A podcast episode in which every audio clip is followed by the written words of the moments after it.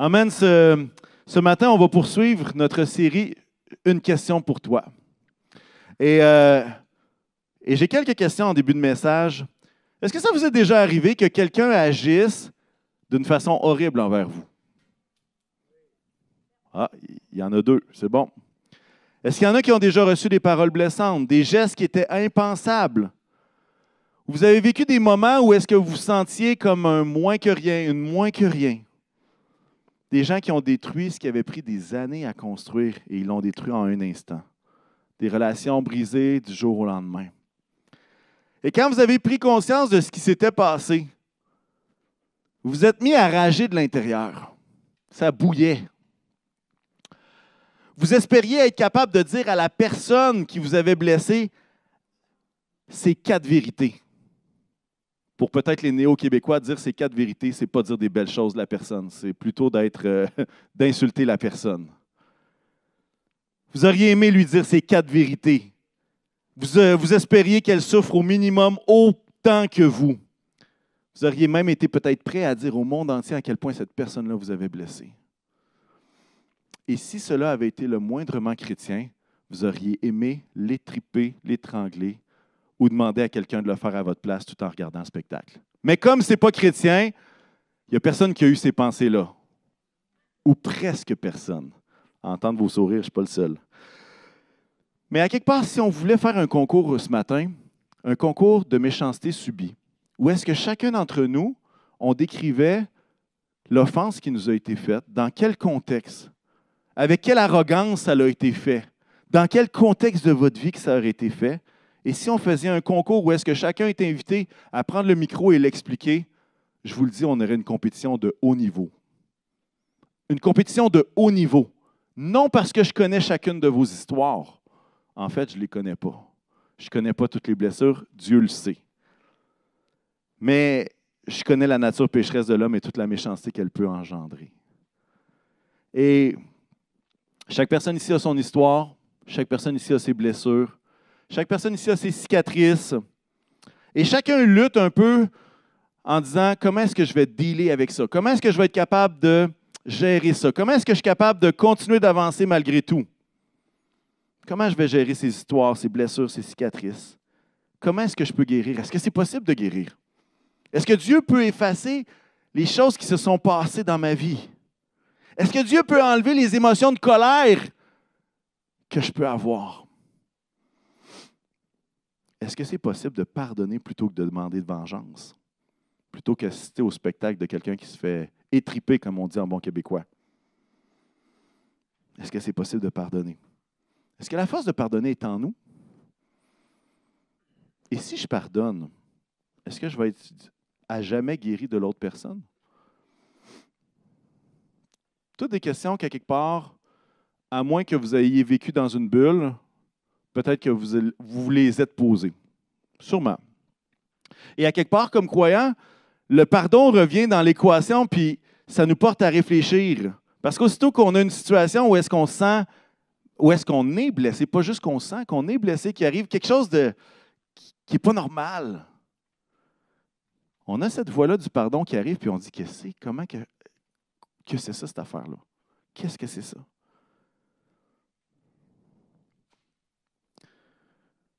À tous ceux qui ont des entourages parfaits, où est-ce que leur entourage fait tout ce qu'ils veulent, au moment où est-ce qu'ils le veulent, avec la délicatesse et l'amour qu'ils le veulent, vous êtes libre de quitter maintenant. Ce message ne s'adresse pas à vous. Et pour tous ceux, et pour tous ceux qui vivent des situations difficiles, qui sont entourés de gens imparfaits, qui sont eux-mêmes imparfaits et qui ont vécu toutes sortes de choses qu'ils aimeraient oublier et qui ont laissé des traces, à toutes ces personnes-là, ajustez pas votre appareil. Je crois qu'il y a une parole de Dieu pour nous ce matin, pour chacun de vous. Euh, en fait, le pardon, ça pourrait être large. Je pourrais en parler pendant trois, messages, trois, quatre messages. OK? Fait que là, si je ne couvre pas tout, croyez-moi, ce n'est pas par manque de volonté, mais parce qu'à un moment donné, on, on, va se concentrer sur un des aspects.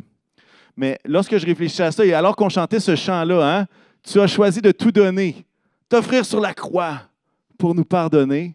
Ça nous fait penser que le pardon, c'est une bénédiction incroyable. Ben, en fait, c'est une bénédiction croyable, mais qui est tellement hors de, du naturel qu'on se questionne qu'est-ce que c'est ça, cette affaire-là? Le pardon est un concept central des Écritures. Pourquoi? Jésus est venu pour pardonner les péchés. Sans pardon, il n'y a pas de relation avec Dieu. Sans pardon, c'est la mort spirituelle et éternelle. Alors, le concept central de Christ qui vient sur terre, sur la croix, si ce n'est pas lié au pardon, ce n'est pas le christianisme. Christ est venu pour nous pardonner et pour permettre que nous puissions avoir une relation avec Dieu et éviter que le péché soit entre nous, hein, entre nous et Dieu. Et il permet qu'on puisse être pardonné à cause de ce qu'il a fait à la croix. Sans pardon, christianisme, c'est vide. Ça ne marche pas. Ça ne marche pas. 1 Jean 2, verset, 1 et 2, dans la version sommaire, va dire la chose suivante. Mes chers enfants, je vous écris ceci afin que vous ne péchiez pas. Si toutefois il arrivait à quelqu'un de commettre un péché, peut-être que ça vous concerne, moi aussi, s'il arrivait que quelqu'un commette un péché, nous avons un défenseur auprès du Père, Jésus-Christ, le juste, car il a apaisé la colère de Dieu contre nous en s'offrant pour nos péchés, et pas seulement les nôtres, mais aussi ceux du monde entier. Sans pardon, le christianisme est vide. Pourquoi? Parce que c'est ça l'action. C'est ça que Jésus a fait à la croix. Et en fait, le pardon n'est pas seulement un concept central des Écritures, c'est aussi quelque chose qui distingue le christianisme de toutes les autres religions. Parce que vous aurez beau fouiller, vous ne trouverez pas cette notion de pardon-là dans les autres grandes religions. Même les musulmans, ils ne savent pas s'ils sont pardonnés si un jour ils rencontraient Allah. Ils ne savent pas, ils espèrent, ils font de leur mieux en espérant que ça se passe bien, rendu de l'autre bord de l'éternité. On ne voit pas ça dans le bouddhisme, on ne voit pas ça dans l'hindouisme. Il y a uniquement dans le christianisme que ce concept de pardon-là est central. Et c'est une bénédiction qui est unique. Et c'est une preuve d'amour, comme Pasteur Francis et toute l'équipe l'ont chanté. C'est à cause de son amour que nous sommes pardonnés. C'est à cause de son amour qu'il est venu sur la croix. C'est par amour. Et, et, nous obtenons un pardon qui, à quelque part, on ne l'aurait jamais mérité. Il n'y a rien qu'on pourrait faire qui aurait pu faire descendre Jésus à la croix. Il n'y a rien qu'on aurait pu faire comme prière, supplication, comme bonne œuvre, comme œuvre extraordinaire. C'est Christ qui a décidé de venir pour offrir sa vie pour des pécheurs comme vous et moi. Et le pardon, c'est une preuve de son grand amour. Et la question, on est rendu déjà à la huitième question pour toi. La question aujourd'hui, c'est pourquoi devrais-je lui pardonner? Pourquoi est-ce que je devrais pardonner à lui? Pourquoi est-ce que je devrais pardonner à elle? Pourquoi est-ce que je devrais pardonner à eux? Pourquoi est-ce que je, devrais pardonner à elle?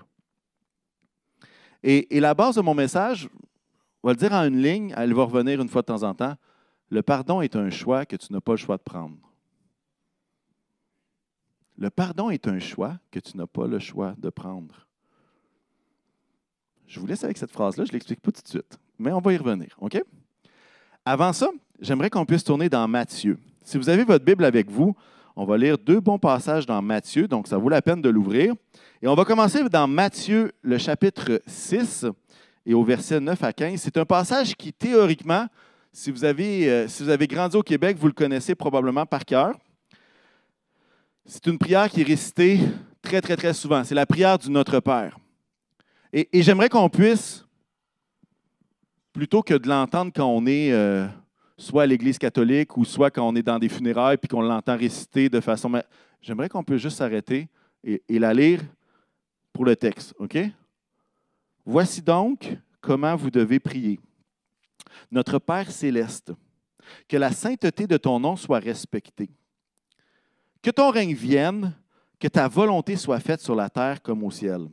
Donne-nous aujourd'hui notre pain quotidien Pardonne-nous nos offenses, comme nous aussi nous pardonnons à ceux qui nous ont offensés.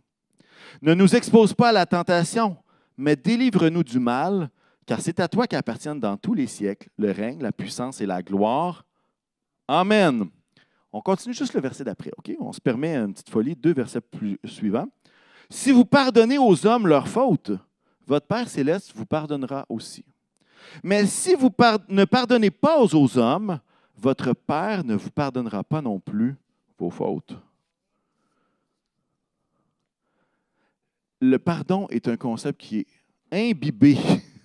Hein, la, prière du Notre Père est imbibée du concept du pardon. Et, à quelque part, quand je vois les deux versets suivants, pourquoi est-ce que ces deux versets-là sont là?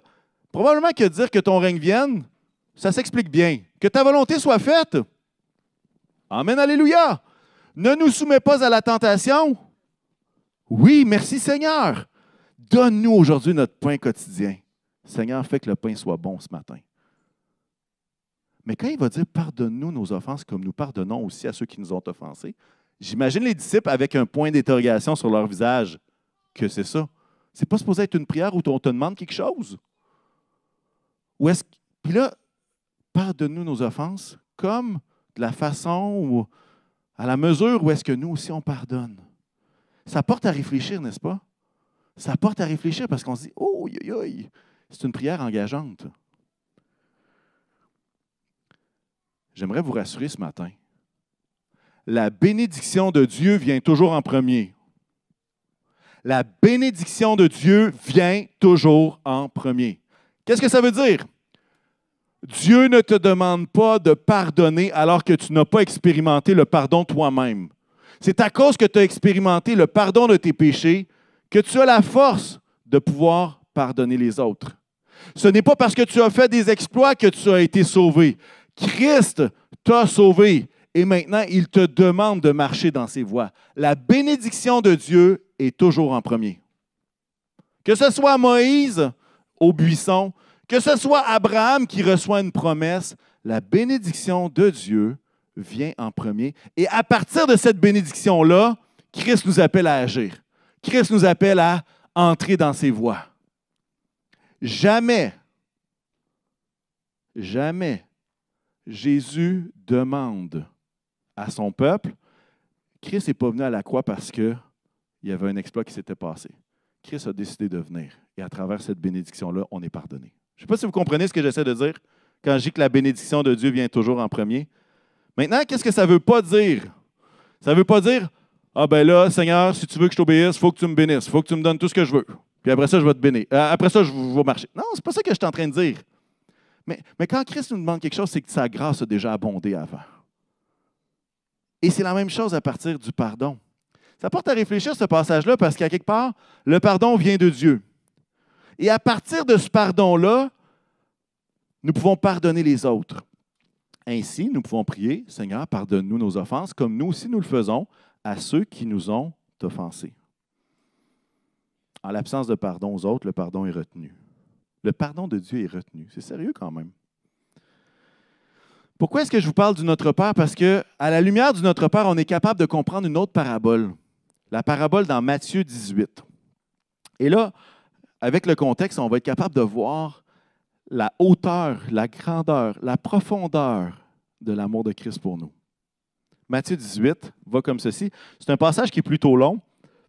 On va lire du verset 21 au verset 35. Vous allez comprendre qu'à la lumière du Notre Père, on comprend ça.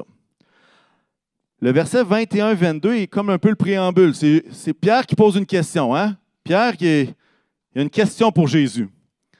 Et Jésus se sent obligé de dire Ah, OK, ben, je vais te l'expliquer, mais je ne vais pas juste te donner une réponse, je vais te conter une bonne histoire. Puis tu vas comprendre. Alors Pierre s'approcha de Jésus et lui dit Seigneur, combien de fois pardonnerai-je à mon frère lorsqu'il péchera contre moi? Est-ce que ce sera jusqu'à sept fois? Jésus lui dit Je ne te dis pas jusqu'à sept fois, mais jusqu'à soixante-dix fois sept fois. Explication de Jésus par la suite. Verset 23. C'est pourquoi le royaume des cieux ressemble à un roi qui voulut régler ses comptes avec ses serviteurs. Quand il se mit à l'œuvre, on lui en amena un qui, avait, qui devait, qui avait une dette de 10 000 sacs d'argent.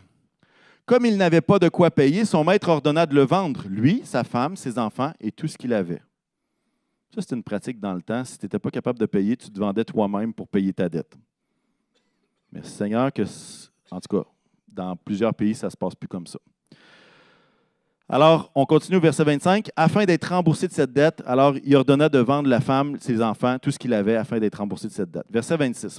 Le serviteur se jeta par terre et se prosterna devant lui en disant, Seigneur, prends patience envers moi et je te paierai tout. Rempli de compassion, le maître de ce serviteur le laissa partir et lui remit la dette, effacée. Niet, il n'y en a plus. Une fois sorti, ce serviteur rencontra un de ses compagnons qui lui devait 100 pièces d'argent. Il l'attrapa à la gorge et se mit à l'étrangler en disant Paie ce que tu me dois. Vous avez bien ri tantôt quand je vous parlais d'étriper puis d'étrangler quelqu'un, hein? Quelqu'un qui a déjà pensé. OK? Il l'attrape à la gorge et il se met à l'étrangler en disant Paie ce que tu me dois. Alors son compagnon tomba à ses pieds en le suppliant Prends patience envers moi et je te paierai. Mais l'autre ne voulut pas et alla le faire jeter en prison jusqu'à ce qu'il ait payé ce qu'il devait. À la vue de ce qui était arrivé, ses compagnons furent profondément attristés et ils allèrent raconter à leur maître tout ce qui s'était passé. Alors le maître fit appeler ce serviteur et lui dit Méchant serviteur, je t'avais remis en entier ta dette parce que tu m'en avais supplié. Ne devais-tu pas, toi aussi, avoir pitié de ton compagnon, comme j'ai eu pitié de toi? Et son maître irrité le livra au bourreau jusqu'à ce qu'il ait payé tout ce qu'il devait. C'est ainsi que mon Père céleste vous traitera si chacun de vous ne pardonne pas à son frère de tout son cœur. Pour les commentateurs, euh, il y en a certains qui disaient que pour les rabbins, ils exigeaient qu'on pardonne jusqu'à trois fois une offense. Donc, si ton frère t'offense, tu peux le pardonner trois fois, puis après ça, la patience est terminée. Fait quand Pierre pose la question, il ne dit pas comme Ah, est-ce que je pardonne juste cette fois? Non, pour lui, il est excessivement généreux.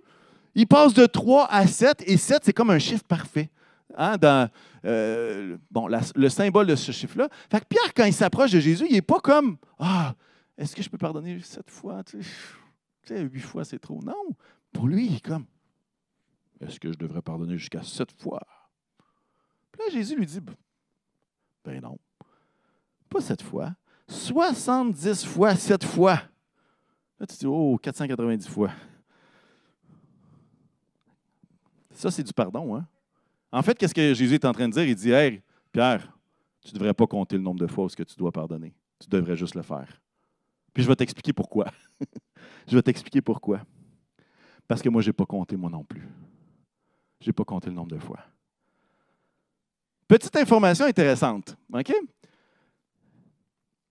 Le, le premier homme doit 10 000 sacs d'argent. Le deuxième en doit 100 pièces d'argent. Une pièce, c'est l'équivalent du salaire d'une journée d'un travailleur. Il en devait 100, 100 journées de travail. Mais 10 000 sacs d'argent, ça équivaut à 600 000 fois plus que les 100 pièces d'argent. Je vous donne un ordre de grandeur. Si on prend 500 pièces, le, deuxième devait 500 dollars, le premier devait 300 millions. 300 millions de dollars complètement effacés, je t'ai trip pour 500 pièces. C'était à peu près ça l'histoire. Là, tu te dis, comment est-ce que ça peut arriver? Qu'est-ce que c'est ça? C'est quoi cette histoire-là? Nous, on lit puis on ne connaît pas les, quantités. Mais quand Jésus raconte cette histoire-là, ils savent très bien c'est quoi une pièce d'argent, ils savent très bien c'est quoi 100 pièces d'argent, et ils savent très bien c'est quoi 10 000 sacs d'argent. Bon, maintenant, est-ce qu'il y a des commentateurs qui pourraient dire que c'est un peu à la baisse? OK. Allons-y pour 100 millions pour être euh, conservateur. 500 pièces, 100 millions. Ça vous va? On va se garder une petite gêne. OK?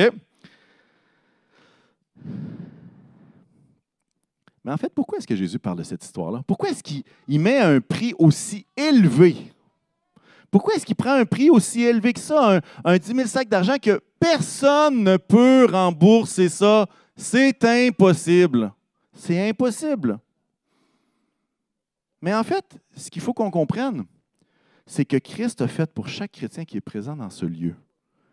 Il a fait, il vous a remis cette dette-là de 10 000 sacs d'argent de péché.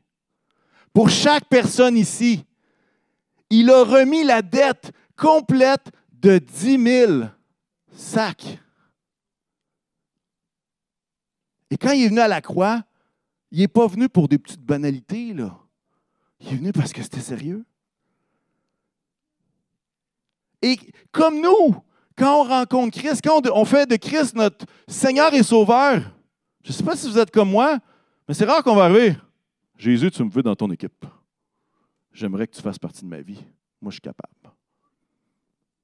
Quand on connaît la gravité du péché qu'on a commis, est-ce qu'on fait le fier? Hey, toi, tu, veux m'avoir dans ton équipe? Ou on fait comme ce serviteur-là? Hey, les caméramans, vous allez avoir de la misère avec moi. Descends un peu. Vas-y avec l'autre. Il va se mettre à genoux. Seigneur, aie pitié de moi qui suis un pécheur. Parce que ma dette est trop lourde. Mon péché est trop grand. Jamais je pourrai rattraper ça.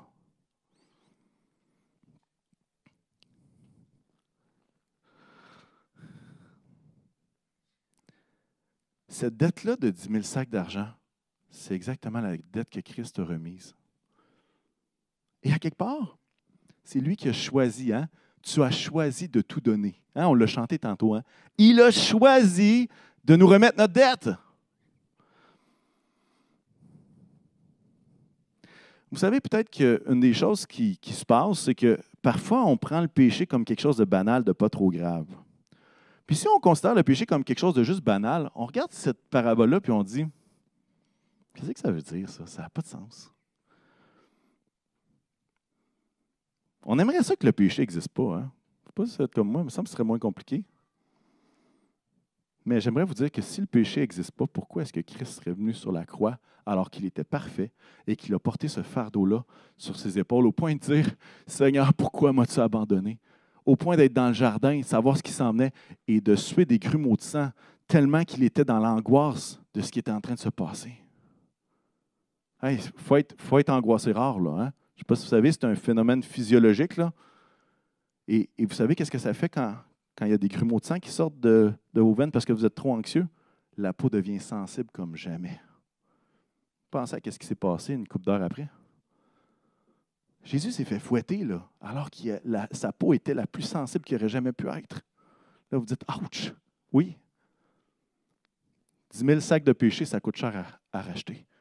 Mais il a choisi de le faire par amour. Il a choisi de le faire par amour. Alors, qu'est-ce que je suis en train de dire ce matin? C'est quand on est en train de prier, pardonne-moi mes offenses comme moi aussi je pardonne à ceux qui m'ont offensé. La force de pardonner, elle se trouve où? Elle se trouve dans la libération de la dette que nous avons reçue en Jésus. Et, ce qui est intéressant, et, là je vais, je vais, citer mon amie Sonia Gagnon, euh, qui est une psychologue qui vient ici à l'Église. On s'est parlé un petit peu cette semaine. Et, la conséquence de cette parabole-là dans Matthieu 18, c'est quoi? C'est que si tu as étripé l'autre, tu l'as étranglé parce que tu voulais ravoir ce qui t'était dû, ben, ce que Jésus va dire, il va dire, ben, le maître, il l'a livré au bourreau jusqu'à ce qu'il ait payé tout ce qu'il devait. Livré au bourreau. Est-ce que ça vous est déjà arrivé de ne pas pardonner volontairement et qu'il y avait comme des bourreaux dans votre tête? Parce que les idées revenaient, puis c'était comme une torture complète. Ça arrive, ça, hein? Et le bourreau est comme une image de la souffrance psychologique qu'on ne pardonne pas. Merci, Sonia. Mais le bourreau est aussi une, souffrance spirituelle. Parce que lorsqu'on ne pardonne pas, il y a quelque chose qui se passe au niveau spirituel. On est dans une position spirituelle dangereuse. Dangereuse. Alors, on fait un résumé de tout ça. Là, vous dites, ouf, c'est lourd ce matin. Non, c'est pas lourd. Vous avez été libéré d'une dette de 10 000 sacs d'argent. Ça vaut 300 millions de dollars. C'est gros, là. Là, vous dites, oh, c'est lourd. Non, mais attends un peu. Ça dépend. Le pardon de Dieu envers nous suscite la reconnaissance et une expérience de miséricorde, de compassion qui est inégalée. Et on devrait se réjouir pour ça. On devrait se réjouir pour ça. Maintenant, vous dites, oui, mais j'ai subi une vraie blessure. J'enlève pas ça. Je ne suis pas en train de dire que la reconnaissance envers Dieu élimine la, souffrance que tu as vécue. Ce n'est pas ce que je suis en train de dire. Mais ce que je suis en train de dire, c'est que la raison pour laquelle nous pardonnons, n'est pas fonction de la repentance d'autrui, mais la raison pour laquelle nous pardonnons, c'est le niveau de pardon que Jésus nous a accordé. Je devrais entendre un Amen à ça. la raison pour laquelle nous pardonnons n'est pas en fonction du niveau de repentance de l'autre qui m'a offensé, mais les fonctions du niveau de pardon que Jésus nous a accordé.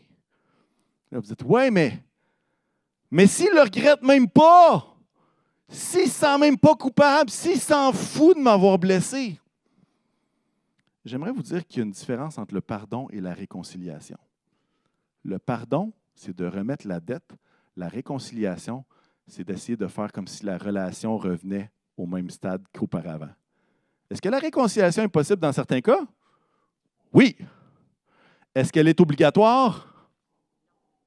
Oh que non. Parce que s'il y a une blessure comme ça, la relation ne peut plus être au même niveau. Impossible. Alors des fois, on, comment je dirais ça? C'est comme si on mêle le pardon puis la réconciliation en disant Ouais, mais s'il ne regrette même pas, comment je devrais le pardonner? Ben, tu devrais le pardonner parce que Christ t'a remis tes 10 000 sacs. Maintenant, la réconciliation, c'est une autre game, ça. S'il n'y a pas de repentance, va pas te mettre dans la gueule du loup, là, hein, pour qu'il te blesse de la même façon. Vous comprenez? J'ai rencontré, quand j'étais pasteur jeunesse, des jeunes femmes qui avaient été abusées sexuellement par d'autres. Est-ce que je leur disais d'aller les voir? Retourne le voir, tu as fait un processus de pardon. Retourne le voir, ça va être super. Voyons donc, jamais. Jamais. Parce que dans les conditions actuelles de la situation, il est hors de question que tu te mettes en danger pour aller là. Hors de question. Il y a une différence entre pardon, remettre la dette, et réconciliation. Encore une fois, ça, ça pourrait faire l'objet d'un message complet. OK? Je fais une parenthèse, je ferme la parenthèse. Mais c'est dans ta reconnaissance envers Dieu qui t'a pardonné de toutes tes fautes que se trouve la force de pardonner ton prochain. Et ce serviteur mauvais-là, on ne sent pas beaucoup de reconnaissance. Hein? On sent quoi? On sent une amertume, on sent une colère, on sent, on sent d'autres choses. Le pardon est un choix que tu n'as pas le choix de faire. Écoutez-moi bien, je n'ai pas dit la réconciliation est un choix que tu n'as pas besoin de faire, que tu n'as pas le choix de faire. Le pardon. Le pardon est un choix que tu n'as pas le choix de faire.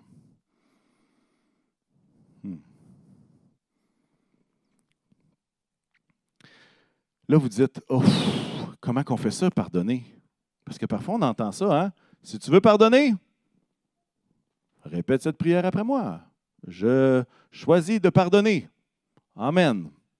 Et là, on a l'impression que tous les sentiments, toutes les frustrations, toutes les conséquences sont effacées, ce qui n'est pas le cas.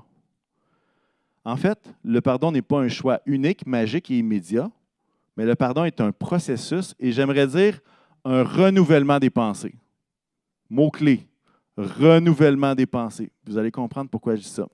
Romains 12, 1 et 2, probablement mon verset préféré de l'Écriture. Je vous encourage donc, frères et sœurs, par les compassions de Dieu, par l'amour de Dieu, à offrir votre corps comme un sacrifice vivant, saint, agréable à Dieu. Ce sera votre part un culte raisonnable. Verset 2. Ne vous conformez pas au siècle présent, mais soyez transformés par le renouvellement de l'intelligence afin de discerner quelle est la volonté de Dieu, ce qui est bon, agréable et parfait. Et si vous avez du temps cette semaine, je vous encourage à lire le chapitre 12 au complet. Romains 12 au complet, puis vous allez comprendre que c'est comme il y a un renouvellement de l'intelligence qui provoque plein de choses, qui provoque une humilité. Un peu plus loin, ça va parler que le renouvellement de nos pensées euh, va nous permettre de servir les autres avec nos dons, va même nous permettre d'aimer notre prochain, va nous permettre d'être zélés dans notre foi, remplis du Saint-Esprit, euh, va nous, euh, et va nous permettre une dernière chose et voici ce que l'apôtre Paul va dire à la fin du chapitre 12. Il va dire au verset 17 à 21, on l'a à l'écran, Ne rendez à personne le mal pour le mal. Recherchez ce qui est bien devant tous les hommes.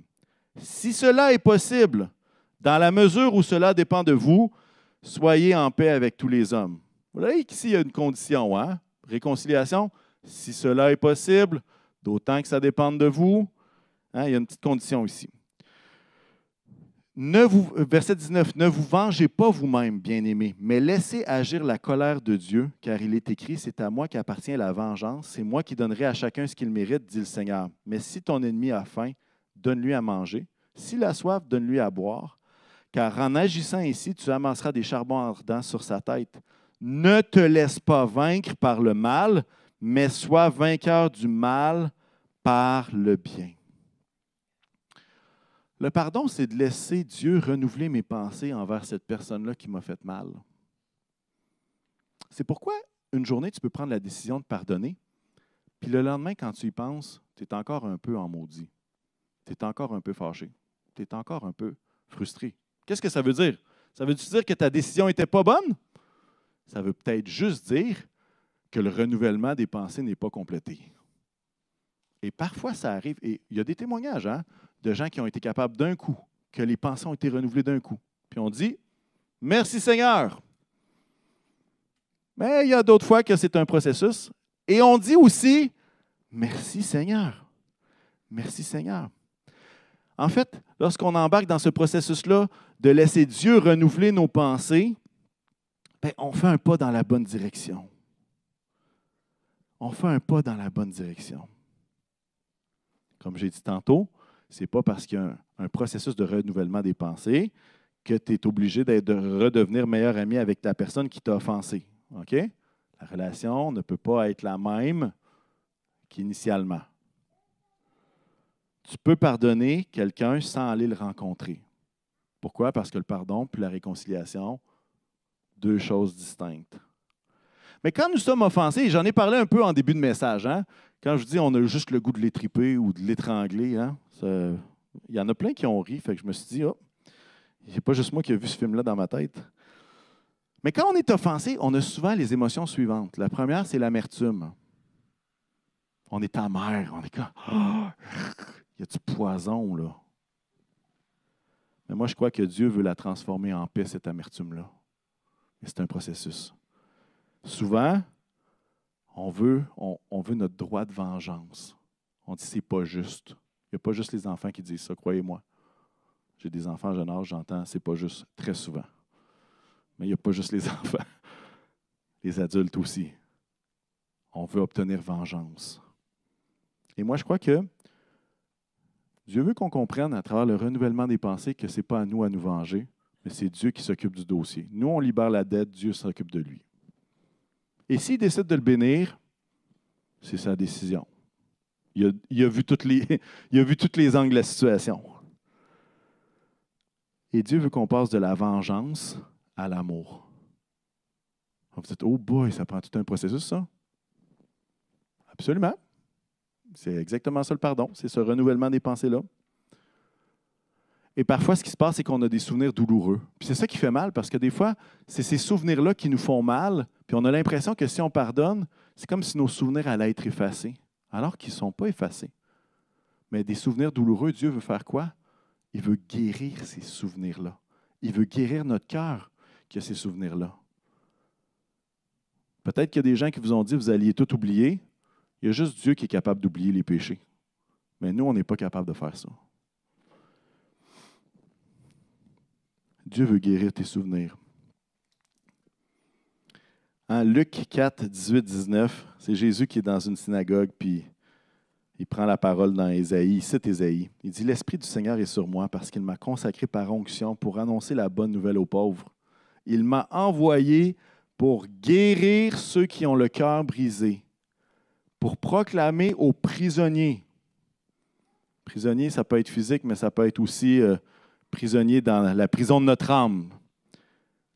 Pour proclamer aux prisonniers la délivrance et aux aveugles le recouvrement de la vue, pour renvoyer libres les opprimés, pour proclamer une année de grâce du Seigneur. Souvent, proclamer aux prisonniers la délivrance, souvent un prisonnier, c'est à cause de quelque chose que lui a fait. C'est une conséquence de ses mauvais choix d'aller en prison, règle générale. Hein? Toute chose étant égale par ailleurs.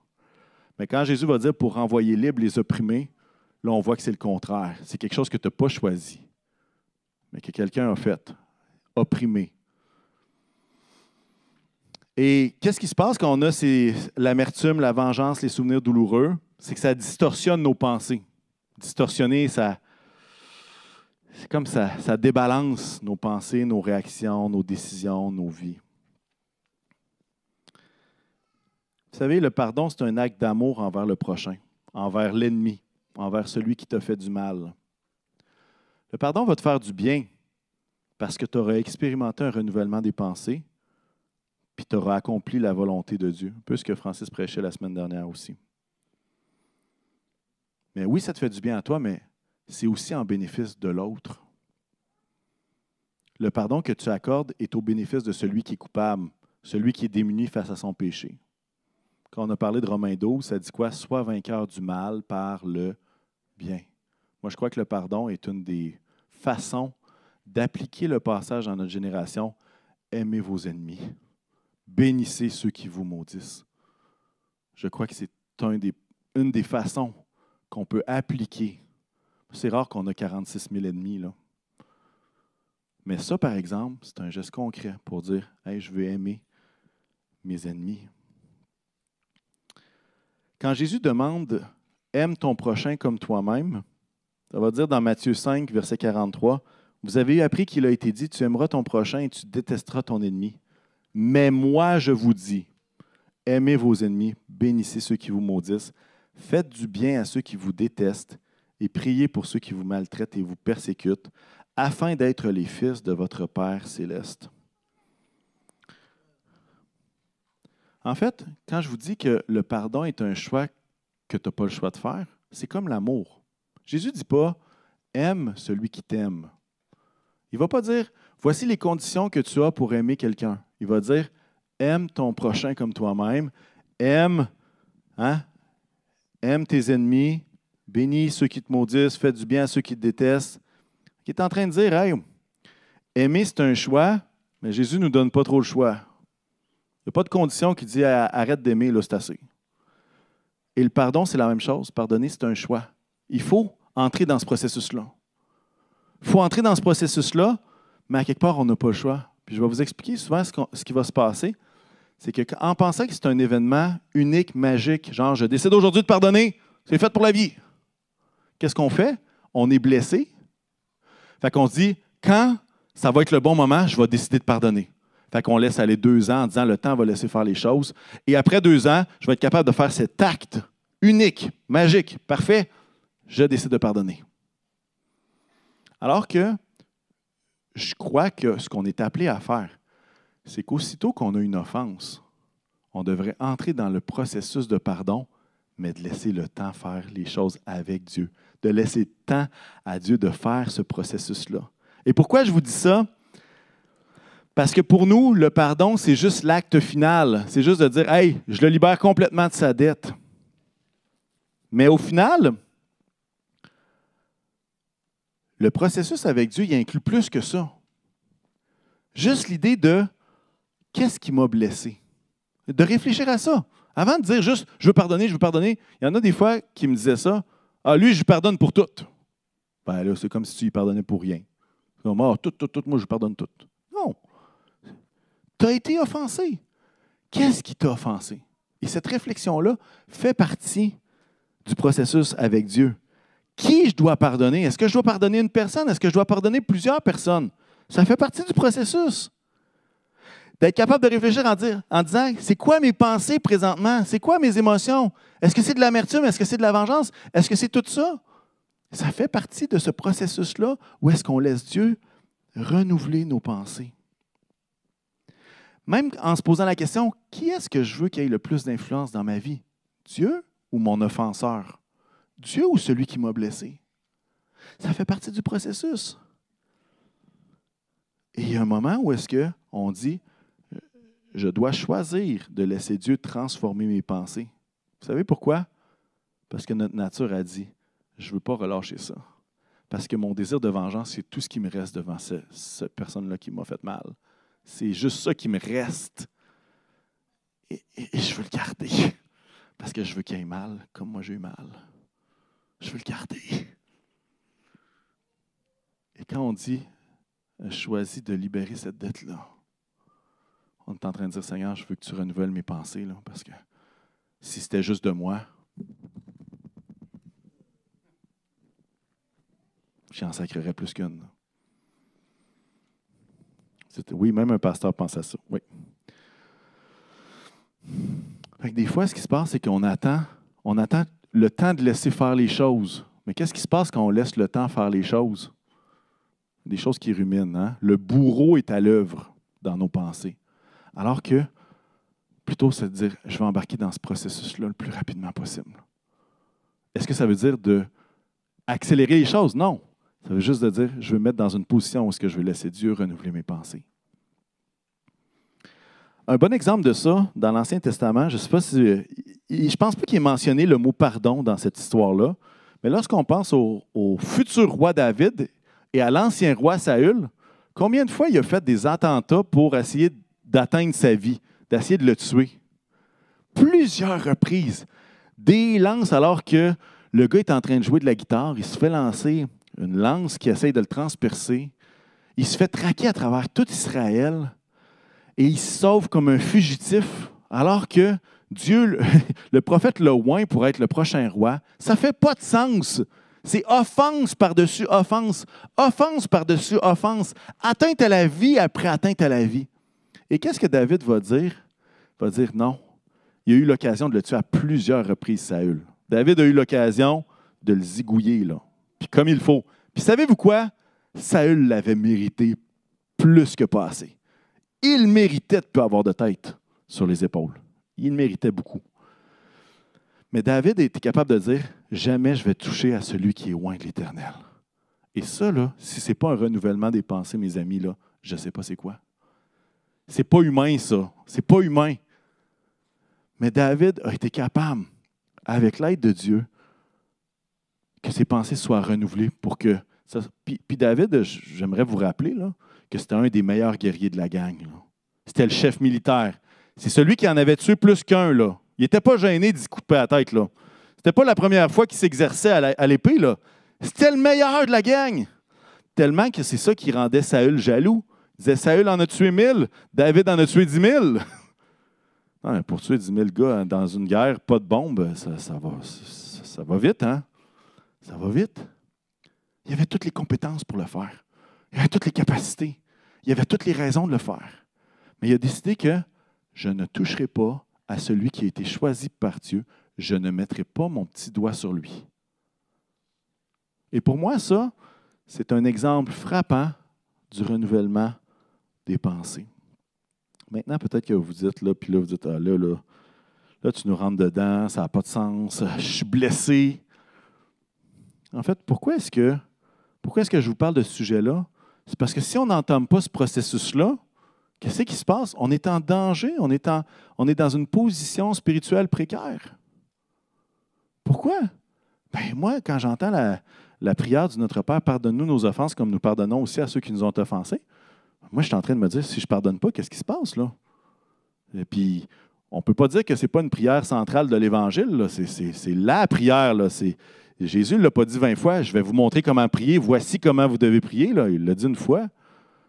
Il l'a peut-être répété souvent à ses disciples pour qu'ils s'en rappellent. Mais ce que je veux dire, c'est qu'il n'a pas inventé 25 prières. il n'y a pas le Notre Père, le Notre Père augmenté, le Notre Père quand tu es dans la souffrance, le Notre Père quand tu es dans la joie.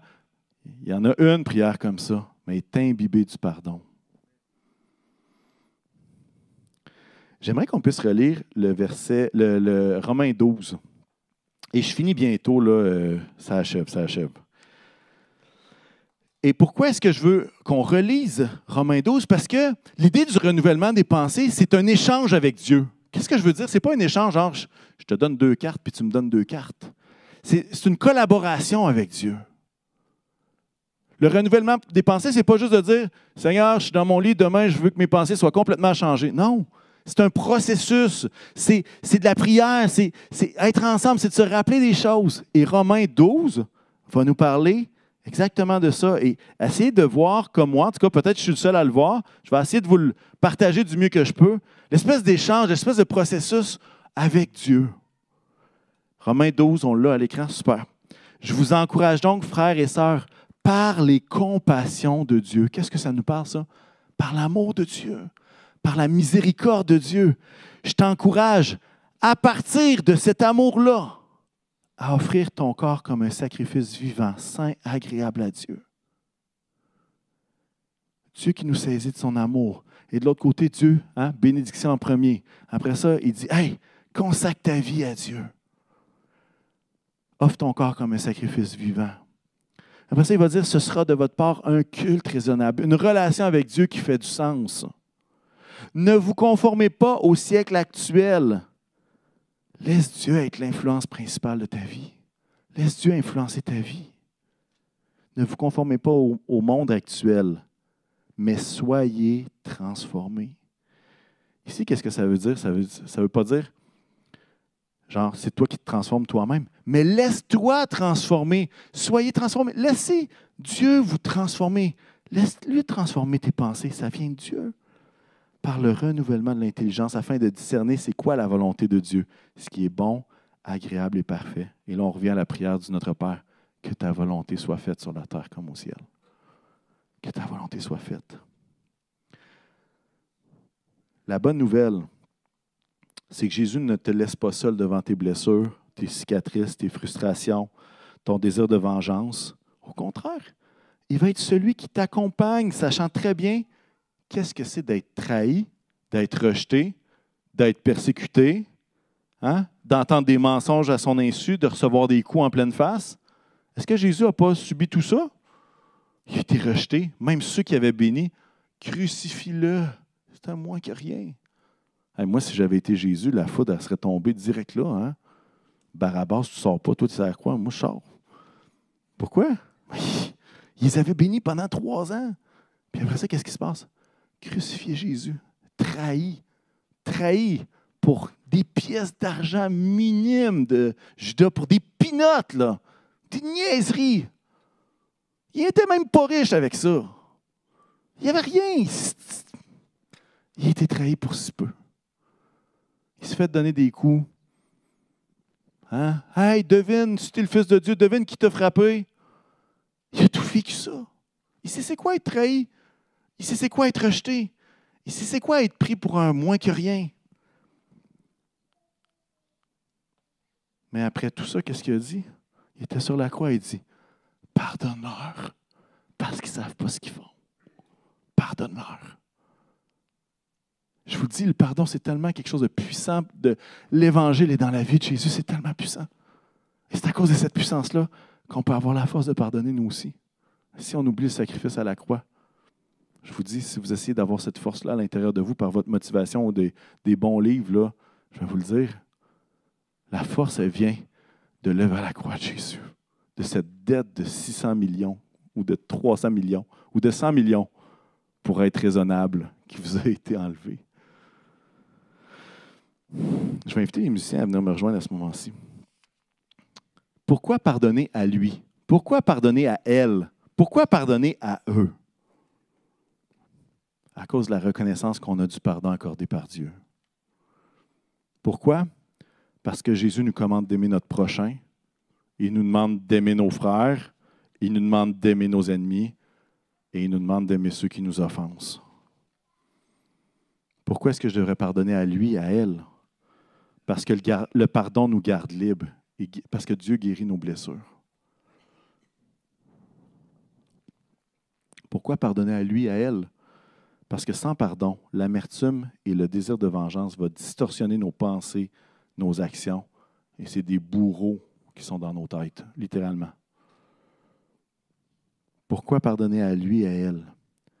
Parce que Dieu ne veut pas effacer ton passé, mais il veut te guérir de ton passé. Je vais le répéter, Dieu ne veut pas effacer ton passé, mais il veut te guérir de ton passé. Sans pardon, la guérison ne peut germer. Peut-être qu'il y en a ici, votre coupe bat de l'aile, puis il n'y a pas de cheminement de pardon qui est là. On attend que quelque chose d'extraordinaire se produise pour entrer dans ce processus-là. Moi, je veux vous supplier devant le Seigneur. Avancer dans ce processus-là. Est-ce que ça va être parfait? Est-ce que ça va se faire du premier coup? Peut-être pas. Mais votre relation avec Dieu va grandir, par exemple, ça c'est sûr. Parce qu'alors que Dieu renouvelle nos pensées, c'est plus juste l'homme naturel qui parle. C'est l'amour qui parle. Je sais qu'il y en a qui, ici, sont prêts avec des choses horribles, des événements traumatiques, des choses qui dépassent tout ce qu'on peut imaginer. Puis, il y a des ressources professionnelles aussi, comme le Centre Emmanuel, qui peut vous aider là-dedans pas dire qu'il faut que tu le fasses juste par toi-même. Non. Il y a des gens qui peuvent aider et qui comprennent beaucoup plus l'influence d'actions traumatiques dans nos vies que je peux le faire moi-même, franchement. Peut-être que tu es ici, puis tu as commencé ce, ce cheminement-là avec le Saint-Esprit, mais ça avance pas aussi vite que tu voudrais. Tu as l'impression que ah, c'est long pardonner. C'est long. Je veux t'encourager à continuer à être à l'écoute. Continuer à prier, à continuer à demander à Dieu, Seigneur, change mes pensées parce que par moi-même, là, tout ce qui sort quand je presse le citron, c'est de la haine, c'est de la vengeance. Mais Seigneur, toi, tu es capable de changer ça. Même, même au point d'aimer mes ennemis. Pas possible. Par moi-même, c'est impossible. Franchement, impossible. La dernière chose que je veux vous dire, c'est que ce cheminement-là en vaut la peine. Tu n'es pas le seul à lutter. Tu n'es pas le seul à trouver ça difficile. Alors qu'on fixe nos yeux sur à quel point la dette que Christ a effacée dans nos vies est énorme, c'est là qu'on trouve la force. C'est là qu'on trouve la force. Est-ce qu'on peut courber la tête, fermer nos yeux? Seigneur éternel, on veut te rendre gloire pour le pardon immense que tu nous as accordé. Et Seigneur, si il y a des hommes et des femmes, des jeunes qui nous écoutent, qui entendent ce message et disent Hey, moi aussi je veux recevoir cette libération de dette. Moi aussi, je veux que mes, mes péchés soient pardonnés. Mes 10 000 sacs, je veux euh, plein de péchés puis plein de cochonneries. Je veux que ça soit pardonné. Seigneur, que le salut puisse abonder. En ligne, ici, Seigneur éternel, viens transformer la perspective de leur cœur.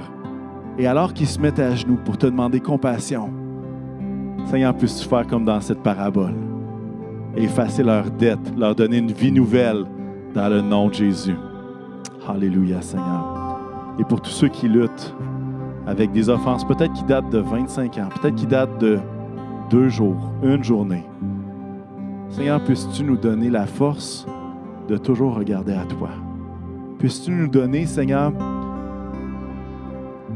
de s'en remettre à toi pour renouveler nos pensées, pour un renouvellement de notre intelligence. Que l'amertume se change en paix, que la vengeance se change en amour et que les souvenirs puissent être guéris dans le nom de Jésus. Je le prie pour chacun. À cause de ton nom, Jésus.